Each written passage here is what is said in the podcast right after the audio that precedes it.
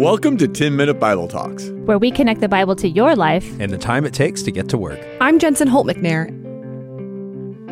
My son Jude is eighteen months old, and right now I feel like I spend half of my day asking him if he needs help. A recording of my home would mostly contain sounds of me asking him, "Jude, do you need Mama's help? Say help and I can help you." I say this to him as he struggles to reach a shelf in the pantry, or climb up on the swing set, or open his granola bar, or put a lid back on a jar. And mostly, he answers no, in his cute little stubborn voice. You see, Jude doesn't realize he's eighteen months old, and no matter how hard he tries, he isn't tall enough to reach the top shelf, or strong enough to pull himself up on the swing set, or coordinated enough to open the wrapping on his granola bar or put the lid back on the peanut butter jar. But he is stubborn enough to refuse all help, and then emotional enough to throw a fit when he can't make it work. It is both infuriating and comical at the same time. It also can be convicting sometimes, as I see myself in him. When my lists are a thousand items long and I have to be two places at once and juggle too many responsibilities, instead of reaching out, asking for help, I hunker down and tell myself I can do it. I can get it all done. Be all things for all people all the time. And it's not hard to know where that stubbornness stems from in my son or in my own heart. He learns it from me, and I learn it from everywhere else. I live in a world where we wear productivity as a badge of honor. It's a pull yourself up from your own bootstraps world out there, and the strongest, smartest, most skilled, and determined people find a way to make everything work out and get it all done. Rachel Hollis, an entrepreneur who seems to do it all and have it all under control, shared this piece of wisdom. You and only you are ultimately responsible for who you become and how happy you are. It's all on you, all up to you, to become who you're supposed to become and accomplish what you think will make you happy. It's up to you. I think what is supposed to be encouraging and uplifting honestly leaves me feeling more exhausted under the weight of the expectation that it's all up to me. But this way of thinking is so prevalent, so praised, that we live by it. And I think sometimes we even let it seep into our faith. You know that guilty feeling you get when you see the super volunteer at your church? The person who serves communion, works the welcome table, teaches Sunday school, and organizes the community outreach program, all while raising and probably homeschooling four teenagers who love Jesus? Yeah, next to that, my contributions to the church seem to be lacking, making me want to add a few more things to my to-do list to assuage my guilt. And when I read scripture, I see God calling his people to do so much and be so much for a world that needs so much help. It can be overwhelming. It can leave me either feeling like a failure, guilty from my inability to do it all, or stuck on a hamster wheel, trying to keep up, overwhelmed, worn out, and burnt out in my faith. Neither options are sustainable, but we also have to know that neither options are what God intends for his church. In Acts six, we step into the life of the early church. There's a problem. Some of the widows in the community are not being taken care of. The church is growing so rapidly that things are starting to slip through the cracks. Let's take a look and see what the disciples have to say about it. So the twelve gathered all the disciples together and said it would not be right for us to neglect the ministry of the word of God in order to wait on tables.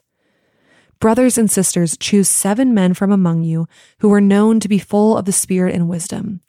We will turn this responsibility over to them and will give our attention to prayer and the ministry of the word. Do you see what they do? There's a need in the church, and they make sure that the need is met. But they are firm in their own boundaries. They will not be the ones to fill that need. Their language struck me the first time I read these verses. They almost seem cold. It would not be right for us to neglect the ministry of the Word of God in order to wait on tables. Shouldn't the disciples be willing to serve in this way? If they loved Jesus with their whole hearts, wouldn't they want to give all of their time to any ministry need? But they don't. And that doesn't mean they don't love Jesus. You see, these disciples knew that they were called to serve the church, but they also knew the areas they were gifted in, the areas they excelled in, the places where they were most needed. And for them, at that time, it was to give their attention to prayer and the ministry of the word. But for seven others, they were tasked with caring for these widows. Verse five, this proposal pleased the whole group.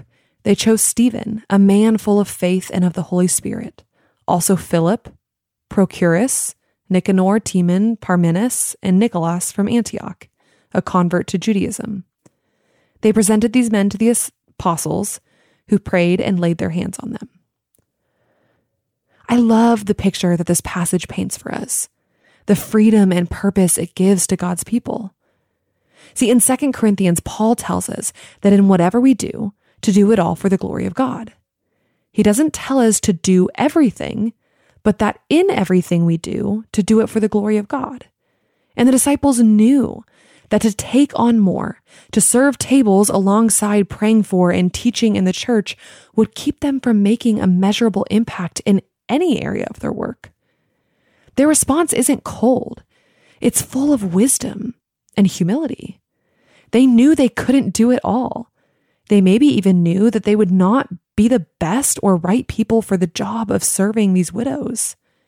Instead, they faithfully found men whose giftings matched the task at hand.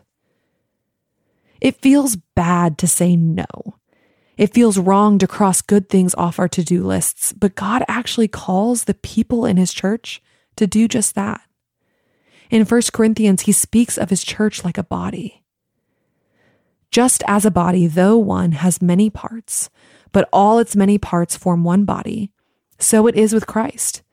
If the whole body were an eye, where would the sense of hearing be? If the whole body were an ear, where would the sense of smell be? But in fact, God has placed the parts in the body, every one of them, just as he wanted them to be. If they were all one part, where would the body be? As it is, there are many parts, but one body. Now you are the body of Christ, and each one of you is a part of it. See, God created his church to be diverse and yet to be unified. Diverse in its gifting, in its skill, in its areas of expertise, but united and working towards one goal. We are all called to participate in building God's kingdom here in this broken world, but it will look different for all of us, and none of us is equipped to be everything for everyone. An eye cannot hear, a hand cannot see. We all need one another, and we are all incapable of filling every single need we see. You and I are called to be faithful where we are today, with the gifts God has given us, in the areas where we have influence. Psalm one twenty-seven tells us that unless the Lord builds the house, its builders labor in vain. When I try to juggle it all, when I try to reach the top shelf of the pantry or open my granola bar all on my own, all of my efforts are in vain. I was not created to be everything for everyone or fill every need. I was created by the God of the universe with a unique set of skills and placed in a specific place to use them. God is calling me and you to be faithful to those gifts and areas of influence. There is wisdom in saying no, wisdom in understanding your limitations, wisdom in resting in who God created you to be. You are not in control. It is not all up to you. At some point, those of us buried under the despair of failure or the weight of responsibilities have to lift our eyes to our Father and just say, help. Help me discern where you have called me to serve. Help me to discern the areas of my life that you need me to be present and active in. Help me to have the wisdom to protect those gifts and areas so that I can be unified in the body relying on your power to build your kingdom in the world around me. Because when members of the body do this, when we stop trying to do it all, when we rely on our King to sustain and guide us, when we trust who he created us to be, the church can grow and work and move like it was created to. Acts six seven. So the word of God spread. The number of disciples in Jerusalem increased rapidly, and a large number of priests became obedient to the faith. You see, the disciples said no, and they stepped aside to allow different parts of the body to flourish. And because of this, the word of God spread. Disciples increased. Even priests were becoming obedient to the faith. The church of God is called to do much for the broken world. But the beauty of the church is that it is made up of many different parts, all uniquely made to lay down their lives in service for the good of the body. Remember, we are to work for the glory of God in all that we do.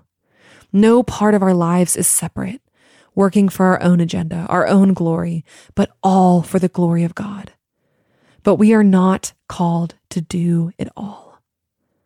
Wherever God has you today, whatever he has gifted you in, whatever he has placed on your heart, may you serve the body of Christ faithfully today and every day as you trust and rely on your God to build his kingdom through your life.